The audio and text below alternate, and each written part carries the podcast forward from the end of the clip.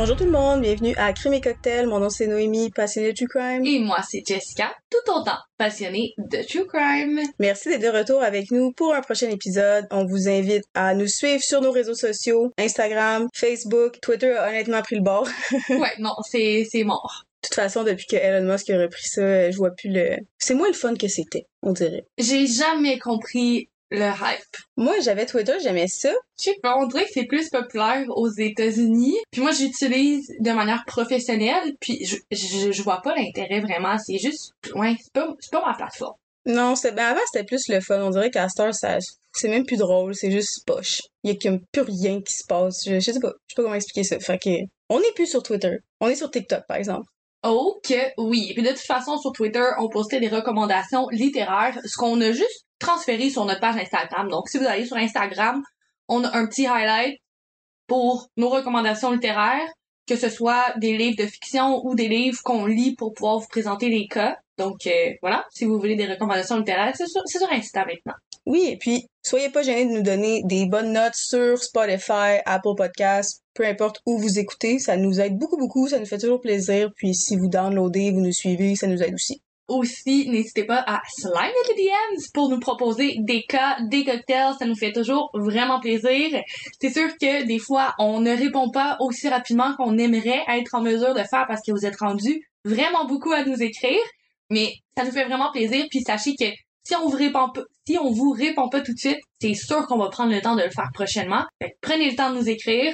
Nous, c'est promis, on va prendre le temps de vous répondre. Oui, puis moi puis Jess, on a discuté, c'est la semaine passée, je pense, de faire des mini-épisodes. On n'a pas encore de titre pour nos épisodes, mais si ça vous intéresse, de nous envoyer des histoires que vous avez vécues un peu spooky. Ish, qu'on peut appeler ça? Ouais, des espèces de creepypasta, mais de nos abonnés. Donc, des histoires que vous, vous avez vécues, style un peu moment what the fuck, mais avec vos moments what the fuck à vous. Oui, ça serait tellement le fun. On, aimerait ça faire une fois de temps en temps des mini-épisodes de histoires d'horreur ish de nos abonnés, mettons. Tellement, puis même nous, on en a à partager dans d'autres circonstances que le podcast, parce qu'on n'est pas là pour parler de nous dans ce podcast-là, mais ça serait vraiment intéressant de faire des, petits épisodes bonus comme ça. Ouais, il y a beaucoup de, il y a beaucoup de personnes qui font ça. Je sais que Squeezie en fait, je sais que le Grand JD en fait aussi. Ça, c'est un de mes youtubeurs préférés. Si vous le connaissez, le Grand JD, ou si vous connaissez pas, allez sur YouTube, c'est excellent son contenu. Puis Murder with My Husband, ils ont commencé à en faire aussi. je me suis dit, voyons, on devrait faire ça. vous comprendrez que pas mal tout notre podcast est basé sur le modèle d'affaires de Murder with My Husband. C'est littéralement, on était deux fans de ce podcast. On s'est dit, ça serait le fun d'avoir un podcast où deux personnes adorent le true crime et se racontent des histoires. Puis toutes les autres idées ont découlé un peu de là. Donc, euh, si Murder with My Husband le fait, ben va essayer de trouver une façon de le faire aussi.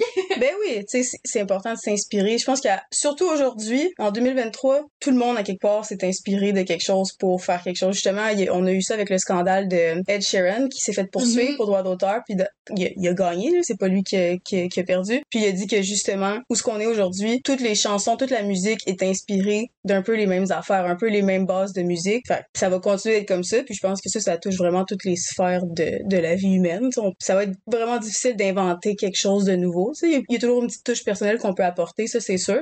Mais je trouve que c'est beau puis c'est bien de, de s'inspirer de ce qui est autour de nous. Ah, toujours. Puis nous, je pense que vous l'avez remarqué, on est très forte dans la reconnaissance de nos sources. Fait que, on n'a pas honte de le dire. Écoutez Murder with My Husband si vous aimez notre podcast et vous comprenez l'anglais. Il y a de fortes chances que vous allez triper autant. Ouais. Que, ben c'est ça. Écoutez, des petits épisodes spéciaux euh, spooky de nos abonnés. Slide in the DMs. Puis ça peut être anonyme si vous voulez ou pas anonyme si vous voulez pas. C'est vraiment pour vous. Faites juste nous le préciser, mais ça serait vraiment cool qu'on puisse avoir quelques histoires pour qu'à chaque couple de mois, mettons, on puisse faire un petit épisode de même. Ah oui, définitivement. S'il vous plaît! S'il vous plaît! Est-ce qu'on entend tout de suite avec notre moment what the fuck de la semaine? Oui.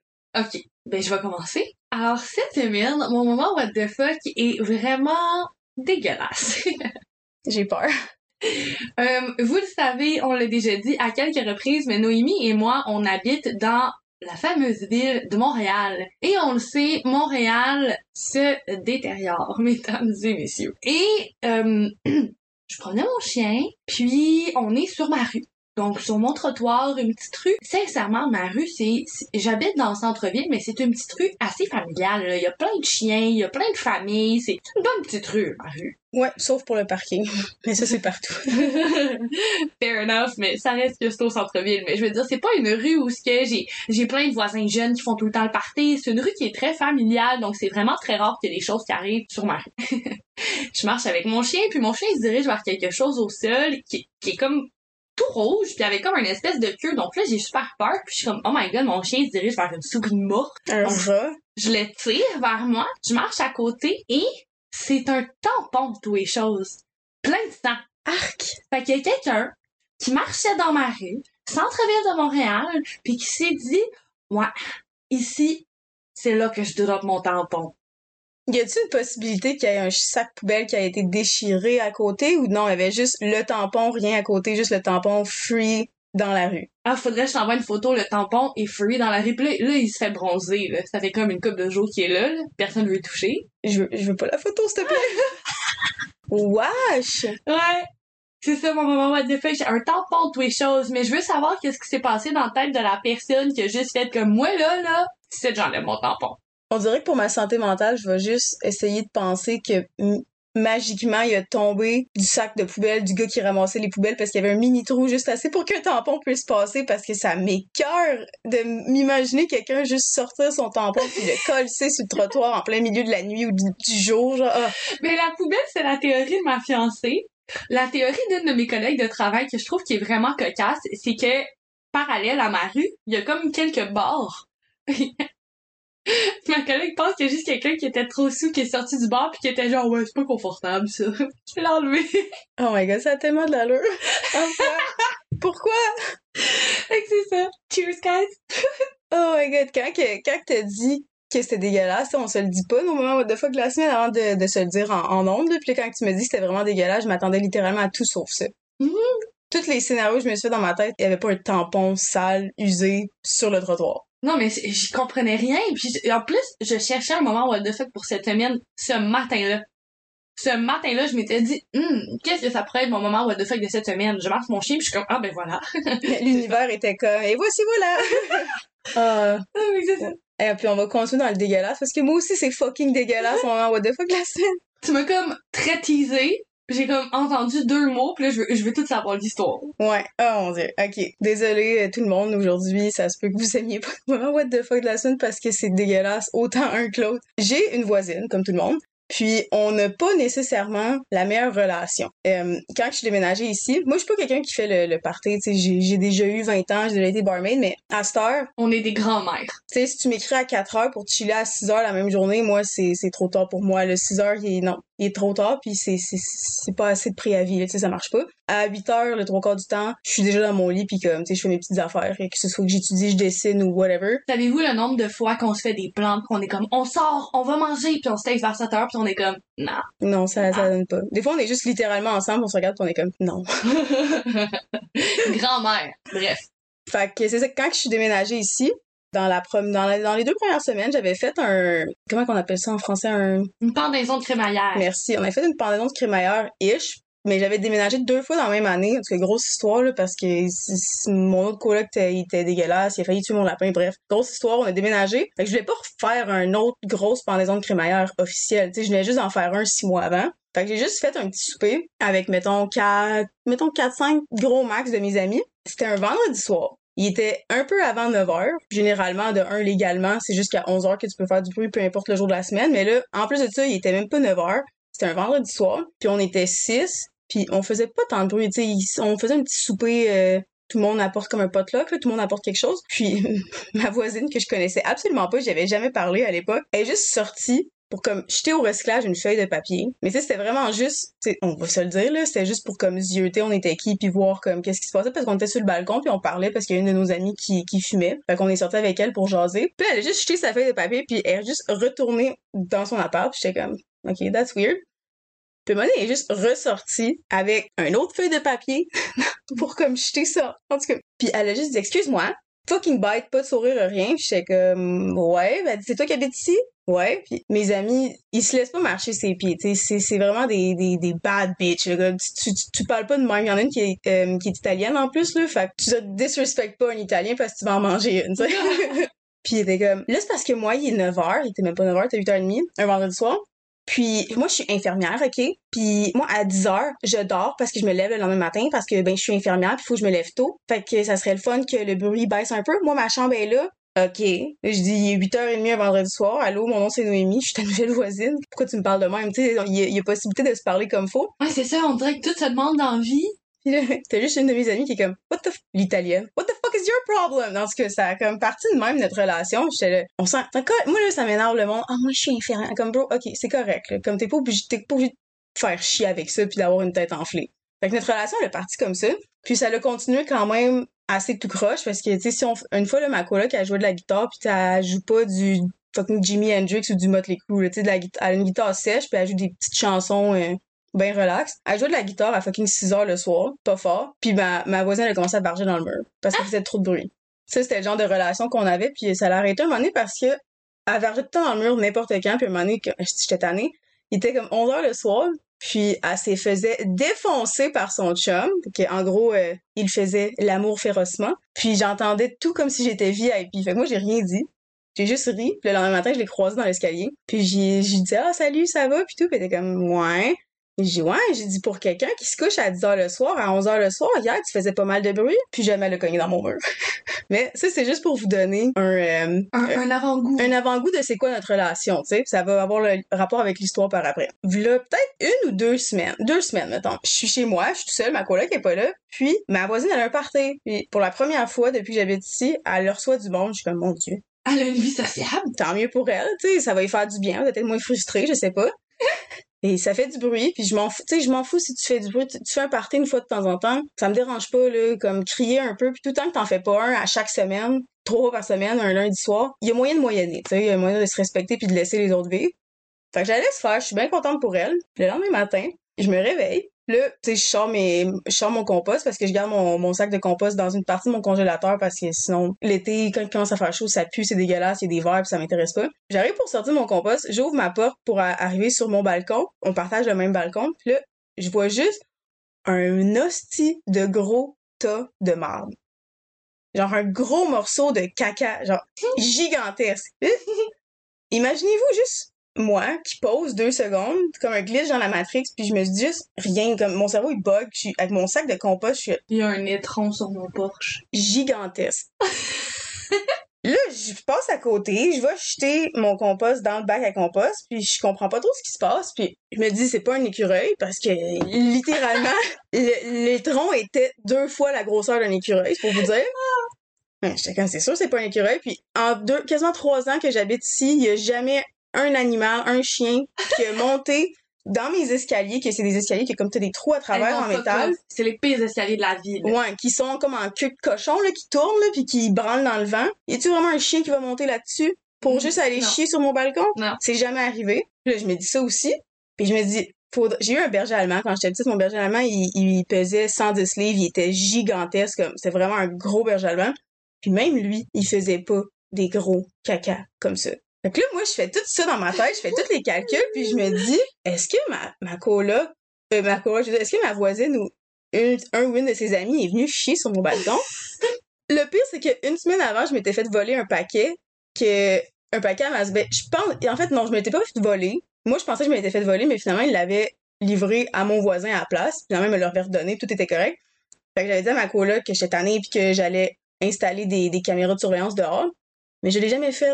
Mais j'aurais tellement, je, regrette tellement de pas l'avoir fait parce que imagines-tu avoir en vidéo ma voisine ou un, une de ses amies en train de chier sur mon balcon? Parce que honnêtement, j'ai jamais rien compris de ce qui s'était passé. La seule solution qui est la plus explicable, c'est vraiment ça, parce que je vois pas quel ani- Il y avait juste un ours qui vient de chier quasiment. C'est impossible. Un chien peut être super gros puis il fera pas un gros caca comme ça. And my petty ass imprimerait 8000 photos de Amber Third puis les mettrait partout sur sa porte. Hey, j'ai tellement, j'ai tellement rien compris. Puis obviously, c'est pas ma coloc qui allait nettoyer ça. C'est qui qui l'a nettoyé? Tu penses c'est moi avec le... Non! Tu Puis- tout au compost au moins? Ben oui, j'ai au compost. Oh, mais il y en avait, il y en avait tellement, puis ça avait comme imprégné dans le bois, puis j'essayais de laver ça, puis de frotter ça, puis ça continuait d'être pire. Puis là, quand j'ai vu qu'il pleuvait pendant une semaine, j'étais tellement contente. J'ai mis comme de l'eau avec de la terre dessus pour que ça l'absorbe le reste dans le bois parce que c'était rendu imprégné. J'ai capoté. J'ai Fait capoté. update, on va vous dire s'il y a des fleurs qui poussent sur le balcon de nos. Là, mon beau-père m'avait dit, euh, t'aurais dû prendre un petit peu de, de, du caca puis d'en mettre sur sa poignée de porte. Mais c'est que je sais pas si c'est, on va se le dire, là, on est pas mal sûr que c'est, c'est, c'est elle. Si c'est pas elle, sérieux, je veux vraiment savoir c'est quel style d'animal qui est venu parce que c'est un nouvel animal, là, je comprends pas. là. Il y a des ours à Montréal, je comprends pas, je sais pas, il y a un renard, même un renard, non, pas un renard. Mon berger allemand est plus gros qu'un renard. Non, mais je te garantis, tes putains de marches de chiottes. Il y a personne, tu sais, au pire, au premier étage, là, mais il y a personne qui remonte après dans la cage d'escalier. Tu comprends ce que je veux dire, là? Ben c'est ça, tu sais, j'ai de la misère, quand que je sors mes poubelles, j'ai de la misère avec deux sacs à poubelle, fait que j'imagine vraiment pas un animal grimper ça. Puis il faut vraiment que ça soit un animal qui est plus gros qu'un berger allemand, parce que comme je dis, mon berger allemand, il faisait pas des, des gros étrons comme ça. là. Moi, je pense vraiment que c'est c'est c'est c'est la voisine ou quelqu'un. Aucune ouais. autre explication. Puis- tout d'un coup, elle fait un party pour la première fois. Puis là, tout d'un coup, il y a un étron, puis là, elle est partie pendant ça, après pendant comme une couple de jours, quasiment une semaine. J'étais là, hmm, that's suspicious. That's weird. fait que c'est ça. Ma voisine, a supposément peut-être chié sur mon balcon ou elle a envoyé quelqu'un le faire. That's really shitty of her. ah. Moment what the fuck? Puis ça, c'est arrivé, ça, voilà, comme deux semaines. Puis le pire, c'est que j'ai eu d'autres moments what the fuck avant ça. Je me disais, hey, je sais pas qu'est-ce que je vais dire. J'ai pas de moment what the fuck. Comme s'il y avait littéralement pas eu un étron sur mon balcon. Je sais pas ma tête était où, mais maintenant je vous le dis. Voici mon moment what the fuck de la semaine. No a ramassé les troncs de quelqu'un qu'elle connaît pas, guys. Sur mon balcon. Puis moi, mon chien a faim manger un tampon. Usagé. De Montréal, de quelqu'un que tu connais pas. Ouais. Une belle semaine. Qu'est-ce qu'on boit, nous? Bon, aujourd'hui, on y va avec un mocktail. Une petite pause. Une fois de temps en temps, on pense que ça fait du bien. Oui, puis comme on l'a déjà dit dans le premier épisode dans lequel on a partagé un mocktail pour vous, si vous n'avez pas envie de prendre une pause, il ne suffit que de rajouter de l'alcool et on va être fine de même, on va vous conseiller l'alcool qu'on pense qui se marierait le mieux avec les saveurs de notre mocktail. On est de même. On est de même. Il commence à faire chaud, on veut des petits drinks rafraîchissants, mais en même temps, on travaille aussi, qu'on veut pas boire sa job avant la job ou se ramasser sous en arrivant à la job. Fait qu'on vous donne un drink qui vient juste combler de best of both worlds, c'est rafraîchissant, puis t'es Ben, pas claqué. Et par exemple, c'est un drink au kiwi, donc si vous êtes allergique au kiwi, on s'excuse. Ça le fera pas pour vous. C'est ça, c'est la vie. Pour la recette, vous allez devoir prendre un kiwi que vous allez chopper finement, sans la pleure, s'il vous plaît. Vous allez prendre le jus d'une demi-lime, les moyens du bord, si vous avez juste du jus de lime dans la petite bouteille de jus de lime, c'est bien parfait comme ça. Une cuillère à thé de sucre, de l'amande, un peu de gingembre que vous allez émincer. Ouais, nous on a pris une petite euh, râpe à fromage, mais les mini mini mini râpes à fromage. Ouais, c'est ça. Utilisez ça, sauf qu'avec le à la place du fromage, vous prenez le gingembre, 4 onces de 4 onces d'eau de coconut, de la glace, puis un petit splash de sparkling water, D'eau pétillante? d'eau pétillante. C'est ça. Vous mixez tout ça ensemble. Si vous voulez le rebord de votre verre, vous pouvez mettre un petit peu de sel avec un petit peu de, tu sais, vous, vous prenez un petit peu de sirop d'agave ou sirop simple. Vous le mettez sur le bord de votre verre. Fancy ou pas fancy, sur le rebord ou vraiment comme sur le côté. Vous mettez un peu de sel. Vous mettez tous les ingrédients que je viens de dire ensemble. Vous rajoutez un petit peu de menthe, un petit peu de lime. Merci, bonsoir. Votre drink est là. Puis un autre euh, petite euh, suggestion que je vais vous faire, si vous avez une bouteille d'eau qui est pas comme en plastique dans laquelle vous pouvez vous faire ce genre de mélange, ben faites-vous juste un refresher to go. Puis aussi, j'ai oublié de le dire, mais les ingrédients, le sucre, le, le gingembre, la menthe, puis le kiwi, écrasez-les un peu dans votre verre avant de rajouter le- l'eau de coconut, puis le sparkling water, l'eau voilà. pétillante. Si jamais vous avez envie d'en faire un cocktail, moi je conseille du Malibu. Oui, c'est vrai. Malibu. Hmm. C'est ça. Je sais pas quoi d'autre qui pourrait être bon. Peut-être genre pour rajouter un peu d'amertume dans la tequila. Moi, un petit splash, mais pas n'importe quel tequila. Une tequila qui a un petit goût plus sucré. Ah, gin au concombre, ma bonne chum de fille. Ah, ouais, aussi. Uh-huh. Ouais.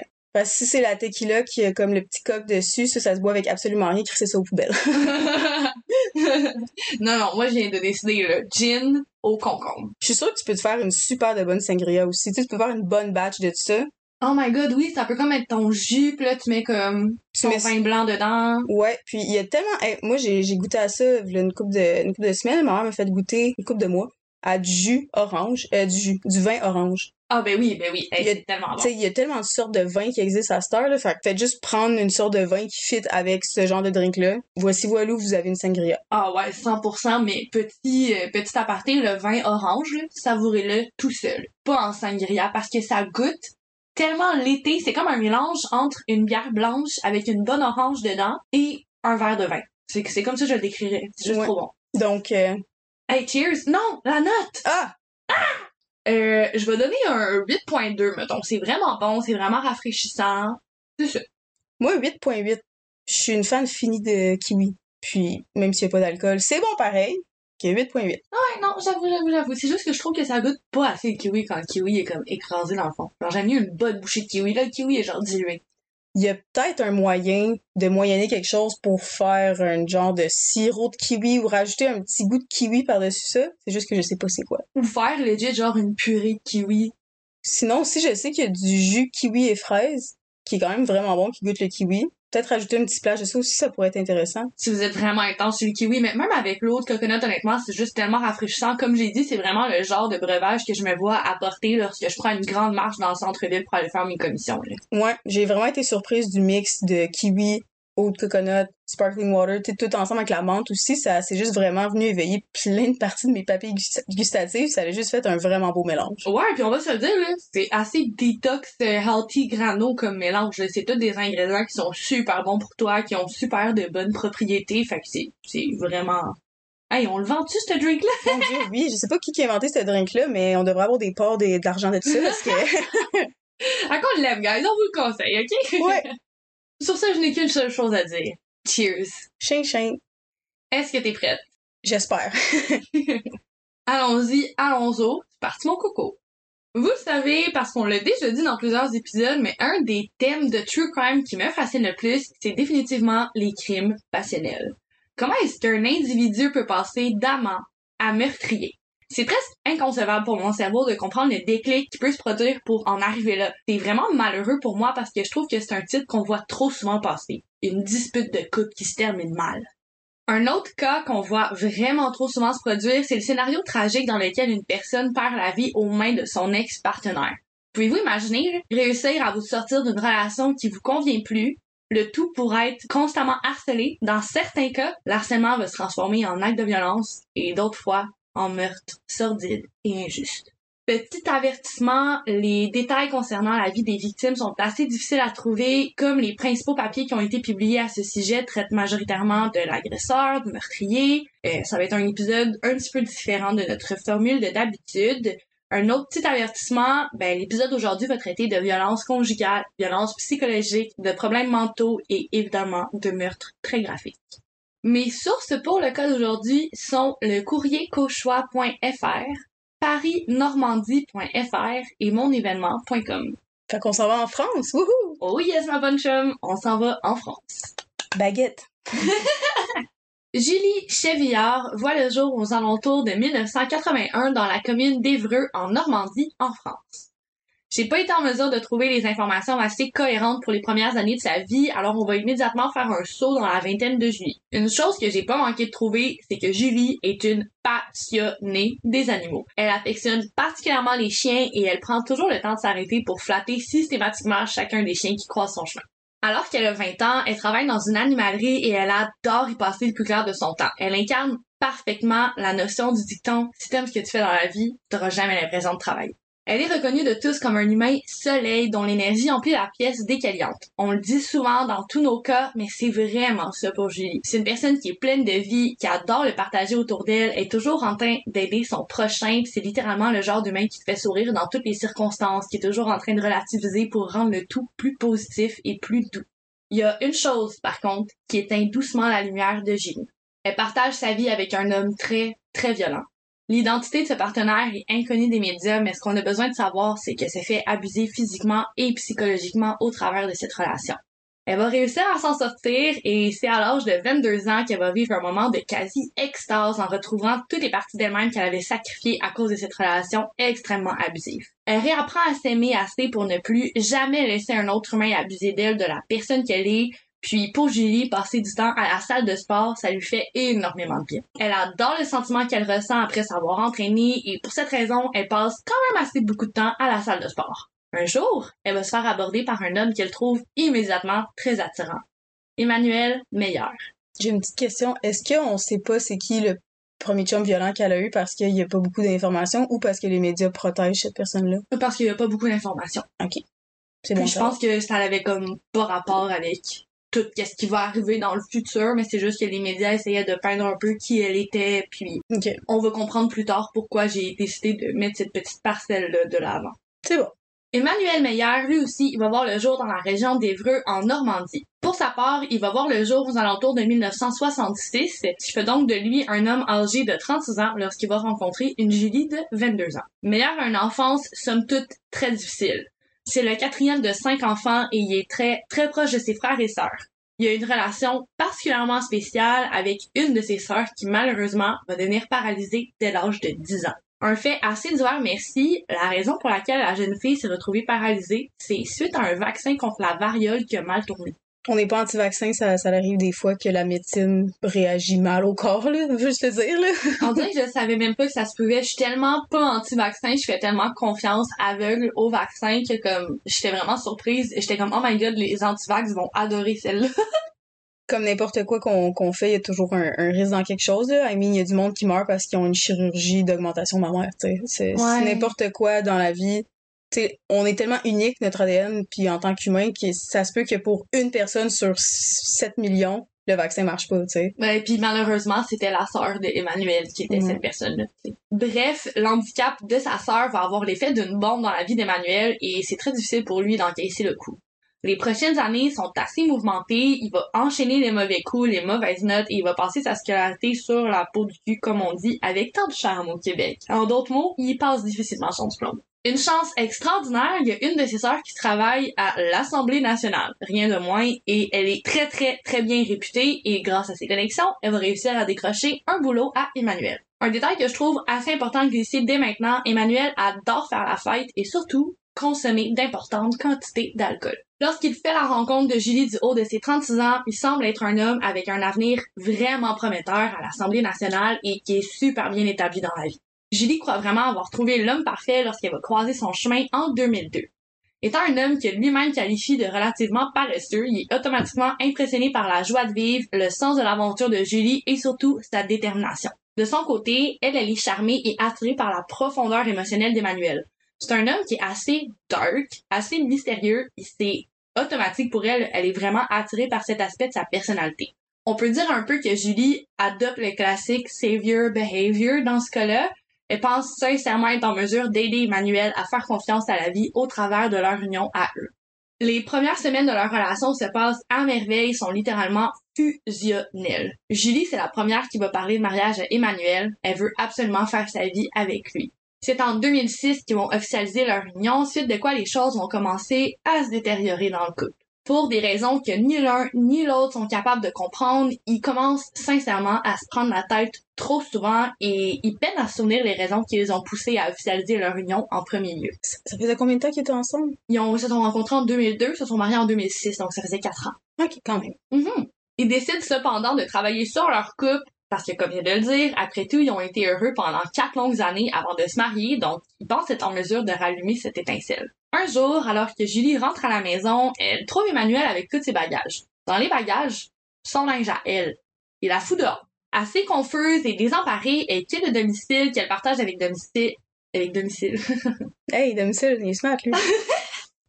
Assez confuse et désemparée, elle quitte le domicile qu'elle partage avec Emmanuel et elle va aller se réfugier dans un endroit qui est sécuritaire pour elle. Je pense que c'était chez sa famille, mais les sources sont pas assez claires, donc je peux pas affirmer avec certitude. Est un petit peu conne, j'étais comme, ah, c'est, il a fait des bagages avec euh, son linge à lui, puis à elle, il l'amène en petit voyage amoureux pour se réconcilier. Non, non, il y a Callis dehors. Exactement. Vous auriez dû voir son visage avec comme... T'as été choquée de cette information, t'étais pas prête. Quelques jours plus tard, elle va discuter avec son mari et elle va se réinstaller dans leur logement. Leur relation, c'est réellement comparable à des montagnes russes. Il y a des semaines, c'est génial. Il y a d'autres, c'est horrible et presque violent. Il est définitivement question de violence verbale, soit-il dit en passant. Le couple se lance le genre d'insultes froides et blessantes qu'on devrait jamais se permettre de se dire en amour. Alors que le couple est dans une phase sur leur relation va super bien, ils vont décider de concevoir leur premier enfant. On est en 2008 lorsqu'ils deviennent parents pour la première fois. Miraculeusement, le fait de relever les défis de la parentalité vont les rapprocher à nouveau. Ils vont donc prendre la décision de recommencer une deuxième fois, moins de trois mois après la naissance de leur premier enfant. Et là, vous voyez pas, mais Noémie, elle se penche le nez, elle non, non, non, non, non! Mauvaise décision par-dessus mauvaise décision. Trois mois plus tard en plus. Ah, continue. Je sais même pas si physiquement elle s'était remis tout ça. Je veux dire, c'est beaucoup, là. Deux grossesses en moins d'un an, là. Genre, ouch. Pour le corps d'une femme. Ow! À le corps de n'importe qui, mais ils disent Ow! Mhm. C'est pas comme trois mois qu'il faut que t'attendes juste après avoir accouché just to have sex. Puis là, tu, tu- tu couches, tu, tu, tu, tu fais, tu fais le sexe en question, puis tu tombes enceinte. Non. Ben, en fait, il y a une raison pour laquelle les médecins vont conseiller, après avoir accouché, de reprendre une certaine forme de contraception, que ce soit le condom ou euh, la, la, la pilule contraceptive ou quelconque autre manière. Là, je veux dire, c'est parce que justement, il y a, il y a une- je pense, je, je, peut-être que je dis n'importe quoi, mais je pense que pour le corps d'une femme, il y a une certaine durée qu'il faut que tu respectes entre tes grossesses pour assurer que tout se passe bien, tu sais. Ben oui, puis en ce moment, on juge absolument pas si vous avez eu des enfants rapprochés. Génial pour vous. C'est, pas ça qu'on dit du tout. C'est juste que dans la médecine, tout le, ça commence la médecine pour les femmes à être de plus en plus populaire parce que avant ça, I mean, les femmes dans les années comme fin 1800, ils- s'ils étaient considérés un peu folles, ils allaient au médecin puis les médecins les, les, les, les doigtaient pour qu'il y ait des orgasmes. Puis c'était, c'était ça le moyen de guérir. Il y a un, un film là-dessus avec la sœur de Jake Gyllenhaal qui joue l'actrice euh, la- l'actrice dans ce film-là. là, tu sais, c'est ça, c'était la médecine des femmes, là, pas si longtemps que ça. C'est vrai. C'est, c'est difficile là, à coucher là, pour une femme, là, tu sans compter qu'après ça, t'avais si ça se peut qu'à l'âge, que tu vas peut-être déchirer jusqu'à plus haut que la nuit. Tu sais, il y a il y a tellement de choses, fait que c'est juste que ça a tellement pas beaucoup été parlé parce que c'est qu'est-ce qui était enceinte, c'était on se calisse des femmes, Mm. euh, on se calisse des hommes, puis ce qui est pas homme ou femme, on veut on s'en calisse encore plus, ça a tout le temps été la mentalité, fait qu'on dirait que là, à cette heure, on essaie de comme se démerder avec qu'est-ce qu'on a, puis on découvre un peu la, que le corps de la femme, tu sais, c'est tough avoir un bébé. Mon Dieu, oui. Puis comme nous, elle a dit, on n'est pas en train de dire que c'est mal si vous l'avez fait. On est juste en train de dire que Colin Bean, euh, tu mérites une bonne claque dans le dos, ma bonne chum, parce que ça a dû être assez tough, merci. Ouais, je compatis. vraiment, vraiment. On est juste très impressionnés, puis on trouve que j'ai bravo, bravo de sacrifier ton corps comme ça pour d'autres vies humaines. Genre, bravo. Wow. De retour à Julie et à Emmanuel, lorsque Julie va tomber enceinte de leur deuxième enfant, on est toujours en 2008 comme on vient d'en parler, les problèmes recommencent de plus belle. Lorsque la violence psychologique menace de se transformer en violence physique lors d'une querelle très pimentée, Julie décide qu'elle en a assez. Elle se souvient trop bien de la violence physique qu'elle a subie lors de sa première relation et maintenant qu'elle est décidée de protéger sa fille et son enfant à venir, elle quitte Emmanuel et elle déménage chez ses parents, enceinte et avec son bébé. Il l'a pas réellement frappé ce soir-là de ce que j'ai compris, mais il a tout de même fait comme le mouvement pour laisser donner l'impression qu'elle allait la frapper, donc il a levé son bras de manière menaçante, puis elle, automatiquement, elle a marqué sa limite. Good for her. Même s'il l'a pas frappé, c'est pas correct. Que tu inities le geste juste pour faire peur Mhm. à ton partenaire que t'as... Non. Juste quelqu'un fait ça à mon chien, il met même plus jamais les pieds chez moi. Non, c'est ça. À un partenaire, quelqu'un vivant, jamais, jamais de Ben, ton chien vivant, là, mais tu sais. Non, mais, euh, Euh, je comprends. you're right. Je fais I juste... meant a human being. I'm messing with you. Emmanuel prend l'abandon de Julie très très mal, il va la bombarder d'appels et il la supplie constamment de lui donner une nouvelle chance, il va soigner, il le promet. Dans les dernières années, au fil des querelles, la consommation d'Emmanuel a vraiment, vraiment augmenté et il promet à sa femme qu'il va couper sur plusieurs substances afin de voir plus clair dans leur relation, dans sa vie, puis il pense vraiment que ça va l'aider à élever ses enfants. Il met sa violence sur le dos de sa consommation et puisqu'il promet de plus jamais consommer, il devrait techniquement ne plus jamais être violent. Comme Julie avait quand même passé six ans de sa vie avec cet homme sans que jamais il démontre le moindre signe de violence physique, elle croit à ses explications et elle rentre à la maison. Il faisait juste consommer, ben juste, entre guillemets, consommer de l'alcool ou il y avait de la drogue aussi ou on le sait pas? J'arrive! J'avais trop vite. Mais non, il a pas de problème. J'imagine que tout le monde est avec toi aussi à l'écoute, mais je fais exprès de vous faire languir. T'as dit plusieurs substances, j'étais comme, hum, hum. Mhm. You'll see. Emmanuel semble réellement mettre les efforts nécessaires pour diminuer sa consommation et du même coup, la violence s'estompe également. Que ce soit physique et psychologique, en fait, je voulais dire que ce soit psychologique, il y en a plus tant, il s'insulte plus autant. Et de niveau physique, ben, il lève plus jamais la main sur elle, ni même fait le mouvement de peut-être éventuellement. Donc, ça va relativement mieux. Les querelles restent assez fréquentes, mais il tente tout de même de tenir le coup, puis d'apprendre à communiquer de manière saine. Puis, Julie décide qu'il est temps pour elle de réaliser son plus grand rêve. Elle veut son propre élevage canin. Il est hors de question qu'Emmanuel discute. C'est ce qu'elle veut et c'est ce qu'elle va obtenir. La famille de Kat va alors déménager à Saint-Bas-d'Ipedal, une région de Normandie. Je suis consciente que je viens probablement de la déformer, mais j'en suis profondément désolée. C'est, je... bref, j'arrivais pas à lire. De ce que j'ai compris, ils vont s'installer sur une ancienne ferme. Ils ont beaucoup d'arcs de terrain pour permettre à Julie de réaliser son rêve. Emmanuel qualifie la relation amoureuse qu'il partage avec Julie d'exécrable au moment du déménagement. Le mot exécrable est quoté en citation. C'est vraiment le mot qu'il a utilisé. C'est flou pour moi le moment où Emmanuel a été diagnostiqué avec un trouble de bipolarité, mais il reste cependant qu'il va éventuellement découvrir cet aspect de sa personne et ça va éventuellement expliquer beaucoup de choses pour Julie. Il va d'ailleurs commencer un traitement de médication qui va occasionnellement mélanger avec un petit coup. Du côté de Julie, Tant qu'Emmanuel prend les cachets qui ont été prescrits par son psychiatre, tout devrait bien aller, non? Sauf qu'éventuellement, Emmanuel cesse de prendre ses cachets. Et il recommence à faire subir à Julie toutes sortes de tempêtes émotionnelles. Il a vraiment de la difficulté à naviguer au travers de ses propres émotions et il en fait payer le prix à sa compagne. Je veux juste ici faire une petite note spéciale pour rappeler à tous nos neurodivergents qui sont valides, qui sont aimés, c'est pas quelque chose dont on doit avoir honte. C'est ce qui fait notre différence, c'est ce qui fait notre beauté. Mon problème ici vient vraiment du fait que le traitement d'Emmanuel a été délibérément mis de côté et que sa violence ne cesse de croître envers sa compagne. Mais je veux aucunement mettre de l'ombre sur n'importe qui qui souffrirait de quelconque trouble neurologique. Vous êtes vu, vous êtes beau, on vous aime. Alors que le couple ne cesse de battre de l'aile, Julie croise le chemin de Bruno Fabulet. On est en 2011 lorsqu'elle croise le regard de cet homme chaleureux et drôlement, c'est exactement ce qu'elle avait besoin à ce moment-là. Malheureusement, les détails concernant la vie de Bruno Fabulet sont très, très limités. Ce que j'ai été en mesure de recueillir, c'est que Bruno a un fils de 10 ans lorsqu'il fait la rencontre de Julie et qui est plus avec la mère de celui-ci. Elle est plus dans le décor, puis c'est pas une relation tumultueuse. Il y a, aucune raison pour Bruno d'avoir des amis. Bruno est aimé de tout le monde. J'ai trouvé des annonces qu'il a publiées sur Internet, puis ça affiche qu'il offrait des services d'animation, notamment pour des soirées de mariage. Je vais vous lire son annonce. Anime votre mariage, anniversaire, baptême, soirée à thème, retraite. En solo ou en duo avec pianiste, je vous propose animation en chanson pendant l'apéritif et le repas, jeux musicaux pour les enfants et les parents, invitation du public à venir chanter, animation DJ pour danser. Les gens qui ont parlé de Bruno vont avoir dit que c'était un peu comme Julie, dans le sens que c'était un humain soleil, toujours de bonne humeur, un bon vivant, qui tisse des liens avec Julie très très rapidement.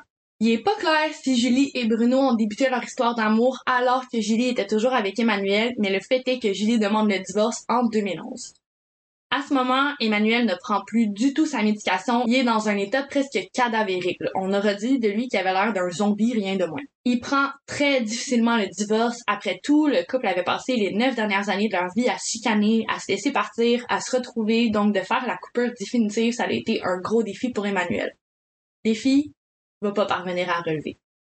Julie quitte avec les enfants et comme on peut bien s'en douter et comme il est malheureusement trop souvent le cas dans des instances de divorce, la querelle pour obtenir la garde des enfants débute. D'abord jugée incapable de prendre soin de ses enfants dû à sa maladie mentale et à ses tendances violentes, Julie s'installe à Sainte-Marie-des-Champs, toujours en Normandie, avec ses enfants et elle a la garde légale. De ce que j'ai compris, elle va s'installer sur la ferme de Bruno avec qui elle partage désormais officiellement sa vie. Emmanuel garde toutefois le droit de visiter ses enfants et de passer du temps seul en leur compagnie. Il n'est pas contraint d'avoir une tierce personne qui est impliquée, il est jugé assez sain d'esprit pour pouvoir passer du temps avec ses enfants seul à seul et faire une sortie avec eux. Mais comme je viens de le mentionner, Emmanuel a cessé de prendre sa médication et il sombre de plus en plus profondément dans les abysses de la dépression. Éventuellement, Julie remarque que l'état d'esprit de son ex-mari semble continuer de se diminuer et elle va donc imposer à Emmanuel de venir rendre visite à ses enfants et de rester dans le domicile qu'elle partage avec Bruno. Emmanuel s'oppose automatiquement, il est hors des questions qu'il passe du temps avec le nouvel amoureux la mère de ses enfants. Mais, Remarquant bien que Julie risque d'obtenir le dernier mot, il accepte sous condition de pouvoir passer du temps en solo avec ses enfants. Donc, il en vient à un arrangement. Deux samedis par mois, Emmanuel passe de 9h à 19h au domicile de Bruno et de Julie. Il s'enferme dans une chambre au sous-sol avec ses enfants et il passe la journée avec eux. Emmanuel déteste profondément Bruno. En plus, il est obligé de passer la journée dans son sous-sol afin de pouvoir voir ses enfants, puis le sentiment de haine fait juste s'aiguiser de plus en plus. Il déteste de manière presque aussi passionnelle que celle avec laquelle il a aimé Julie il y a quelques années. En 2012, Julie va finalement réaliser son rêve. Elle ouvre le centre canin Educo Canem et elle se fait une très bonne réputation dans ce domaine. Elle est plus qu'épanouie. Bruno travaille pour sa part dans une quincaillerie de jour et de soir. Il continue de travailler en animation, qui est sa passion. Ils forment un couple qui émane du bonheur des kilomètres à la ronde. Un an plus tard, on juge que les traitements médicaux que suit Emmanuel sont plus nécessaires. Il cesse donc officiellement de prendre et de devoir prendre toute forme de médication en lien avec son trouble de bipolarité. Il est magiquement plus bipolaire? Déterminé à reprendre sa vie en main, il tente d'obtenir un droit de garde partagé pour pouvoir être de plus en plus présent dans la vie de ses enfants et sans devoir le faire dans le sous-sol de son ennemi premier. On est le 22 avril 2013 lorsque Emmanuel Meyer apprend que ses droits de visite sont réduits. Il peut plus passer du temps seul avec ses enfants et moins souvent qu'il pouvait avant. Pas de médication, pas de vie familiale. Voici les dires qu'Emmanuel quant à ses sentiments face à la situation. Ouvre la citation. Je suis tombé en profonde dépression. Je bois, J'imagine mes enfants seuls avec moi. Je construis un plan tordu pour les récupérer. Ferme la citation. Le 23 avril 2013 au matin, Emmanuel Meyer prend place dans le train en direction d'Ifto. Son plan initial était d'être armé d'une barre d'altère lors de son voyage, mais il se fait rapidement retirer l'arme par les agents ferroviaires et il réfléchit à une nouvelle alternative. Moi, ce que je me demande, c'est les agents, ils ont pas demandé ce qu'ils comptaient faire avec ça, ils l'ont pas arrêté, ils l'ont juste laissé dans sa raide de train, ils ont juste pris l'arme. Éventuellement, Emmanuel va prendre un arrêt aléatoire avant de se diriger dans un supermarché où il va faire l'achat d'un énorme couteau de cuisine bien affilé. Il est encore complètement sous lorsqu'il débarque à l'arrêt qui le mènera jusqu'au domicile de Julie Chevillard et de Bruno Fabulet. Bruno était à l'avant du domicile en train de réaliser quelconque tâche ménagère lorsqu'il voit un Emmanuel en plein délire se ruer sur lui. Ouvre la station. Je voulais juste le blesser pour pas qu'il aille avertir Julie. Ferme la station. À l'aide du couteau qu'il vient d'acheter et du plan qu'il vient de passer la nuit à concocter, il va poignarder Bruno Fabulet un total de 11 fois. Un des coups laisse une plaie de 9 cm et touche automatiquement le cœur de Bruno. Mais Bruno ne meurt pas sur le coup. Le fils de Bruno, alors âgé de 12 ans, entend tout. Il est à l'étage avec les deux enfants de Julie Chevillard, qui ont 4 et 5 ans. Ils se cachent et attendent que les cris cessent avant de sortir et d'agir. Jugeant que Bruno était mort, Emmanuel lâche sa première victime et pénètre dans le domicile afin de faire sa deuxième. Il aura plus tard dit qu'elle avait la ferme intention de, citation, fracasser le crâne, ferme la citation, de Julie. Mais lorsqu'il l'a vu, il a été pris d'un élan de rage meurtrière et il s'est lancé sur elle. Il lui assène 19 coups de couteau. Julie Chevillard rend l'âme sur le champ aux mains de l'homme avec qui elle aura passé 9 ans de sa vie et fait deux enfants. Enfants qui entendent leur maman mourir, un couteau à la fois. Bruno, qui, comme je l'ai mentionné, n'avait pas succombé à ses blessures, va réussir par quelconque miracle à se traîner jusqu'au domicile d'un de ses voisins. Lorsqu'Emmanuel quitte le domicile, il remarque même pas le dit voisin qui est en train de réaliser les manœuvres de réanimation cardiaque sur Bruno. Il jette aucun regard vers ses enfants avant de quitter les lieux du crime. Lui, qui, à la base, était supposé avoir érigé ce plan pour les récupérer. C'est le voisin qui est en train de faire les manœuvres RCR à Bruno qui va aussi alerter les autorités policières. Les secours n'auront malheureusement pas le temps d'arriver avant que Bruno Fabulet lâche son dernier souffle. Tout bonnement, comme si de rien n'était, Emmanuel rebrousse chemin vers la gare de train d'Ifto. Il jette le couteau de cuisine avec lequel il vient de commettre les meurtres dans une poubelle et une fois de plus, comme si de rien n'était. Il est plein de sang, bien évidemment, mais il pense pas à ce petit détail alors qu'il embarque dans un train en direction de Paris. Qu'est-ce qu'il compte faire à Paris alors que son but premier, c'était supposé récupérer ses enfants? On ne saura jamais. Il est interpellé par la gendarmerie une heure après avoir enlevé la vie de Julie Chevillard et de Bruno Fabulet. Les gendarmes ont eu besoin de forcer l'arrêt du wagon dans lequel il voyageait pour pouvoir procéder à son arrestation. Sérieux, j'imagine même pas comment il a dû traumatiser tous les autres passagers qui voyaient plein de sang faire arrêter, genre ça a dû être horrible. Puisqu'Emmanuel Meyer est en claire détresse psychologique et encore complètement sous les effets de ses consommations, les gendarmes ne peuvent pas procéder à aucune arrestation ni aucune interrogation. Meyer est transféré au centre psychiatrique de Rouvray afin d'être hospitalisé. Le 11 mai 2013 se tient une marche blanche en l'honneur de Gilles Chevillard et de Bruno Fabulet. De nombreux individus s'y présentent et marchent en se désolant du sort qui leur a été réservé. Les proches des victimes sont complètement horrifiés, avec raison. Le 17 mai, près d'un mois après les meurtres, il est finalement jugé prêt à recevoir la visite des gendarmes. Emmanuel Meyer est placé en garde à vue pendant près de 17 heures et lorsqu'il est interrogé, il avoue immédiatement les meurtres. Il peine cependant à donner une chronologie qui fait du sens aux gendarmes et à excuser son geste. Les forces policières ont beaucoup de difficultés à comprendre ce qui s'est passé au début, mais ils ont une bonne idée. Ils soupçonnent Emmanuel Meyer d'avoir agi sous l'impulsivité de la jalousie. Il décrit l'attaque. Ouvre la station. J'ai mis des coups au hasard. Ferme la station. À la fin de l'interrogation, il est accusé du meurtre de Julie Chevillard et de Bruno Fabulet. Il va attendre près de trois ans pour obtenir son procès. Attente, bien évidemment, qui est faite derrière les barreaux. En janvier 2016 se tiennent les audiences pour déterminer la sentence de meilleur. Il donne les mêmes airs distants de mort-vivant qu'il a donné après sa séparation. Il est distant, stoïque, ses réponses sont souvent sans queue ni tête. Il va être rapidement condamné à 30 ans de prison ferme, ouvre la station, assorti d'une période de sûreté de 20 ans et d'un suivi socio-judiciaire de 9 ans, ferme la station. Cette citation, je l'ai pris dans l'article du courrier Cauchois. Le 5 juillet 2017, Emmanuel Meyer se retrouve de nouveau devant la cour après avoir fait appel. Il affirme ne pas avoir été entendu lors de son procès en 2016 parce qu'il était encore trop distant mentalement, qu'il n'avait pas la capacité de s'exprimer, il espère pouvoir un jour être autorisé à revoir ses enfants et donc il veut revoir sa peine. De nombreuses révélations vont être faites durant ce procès, nombre de ces déclarations qui vont en fait m'avoir aidé à retracer la ligne du temps des événements pour pouvoir vous offrir cet épisode aujourd'hui. Lors de ce procès, l'avocat à la défense a dit, et je cite, Emmanuel Meyer sera reconnu coupable, mais je vous demande de retenir qu'il n'avait pas la volonté de tuer Bruno Fabulet. Les enfants du couple ont le droit de savoir, leur père doit pouvoir répondre à leurs questions en dehors de la détention. Dans le fond, on essaye d'écourter la peine d'Emmanuel Meyer parce qu'on juge qu'il doit pouvoir discuter avec ses enfants. Enfant d'une mère qui a sauvagement assassiné à 19 coups de couteau pendant que les enfants ont tout entendu puis qui est avec leur demi-frère puis que leur beau-père venait juste de se faire sauvagement assassiner de la même façon. Exactement ce que j'ai écrit. Le, le gars, il a tué leur mère violemment pendant qu'ils ont tout entendu. Si tu veux mon opinion, qu'on laisse ces pauvres enfants loin de cette pourriture.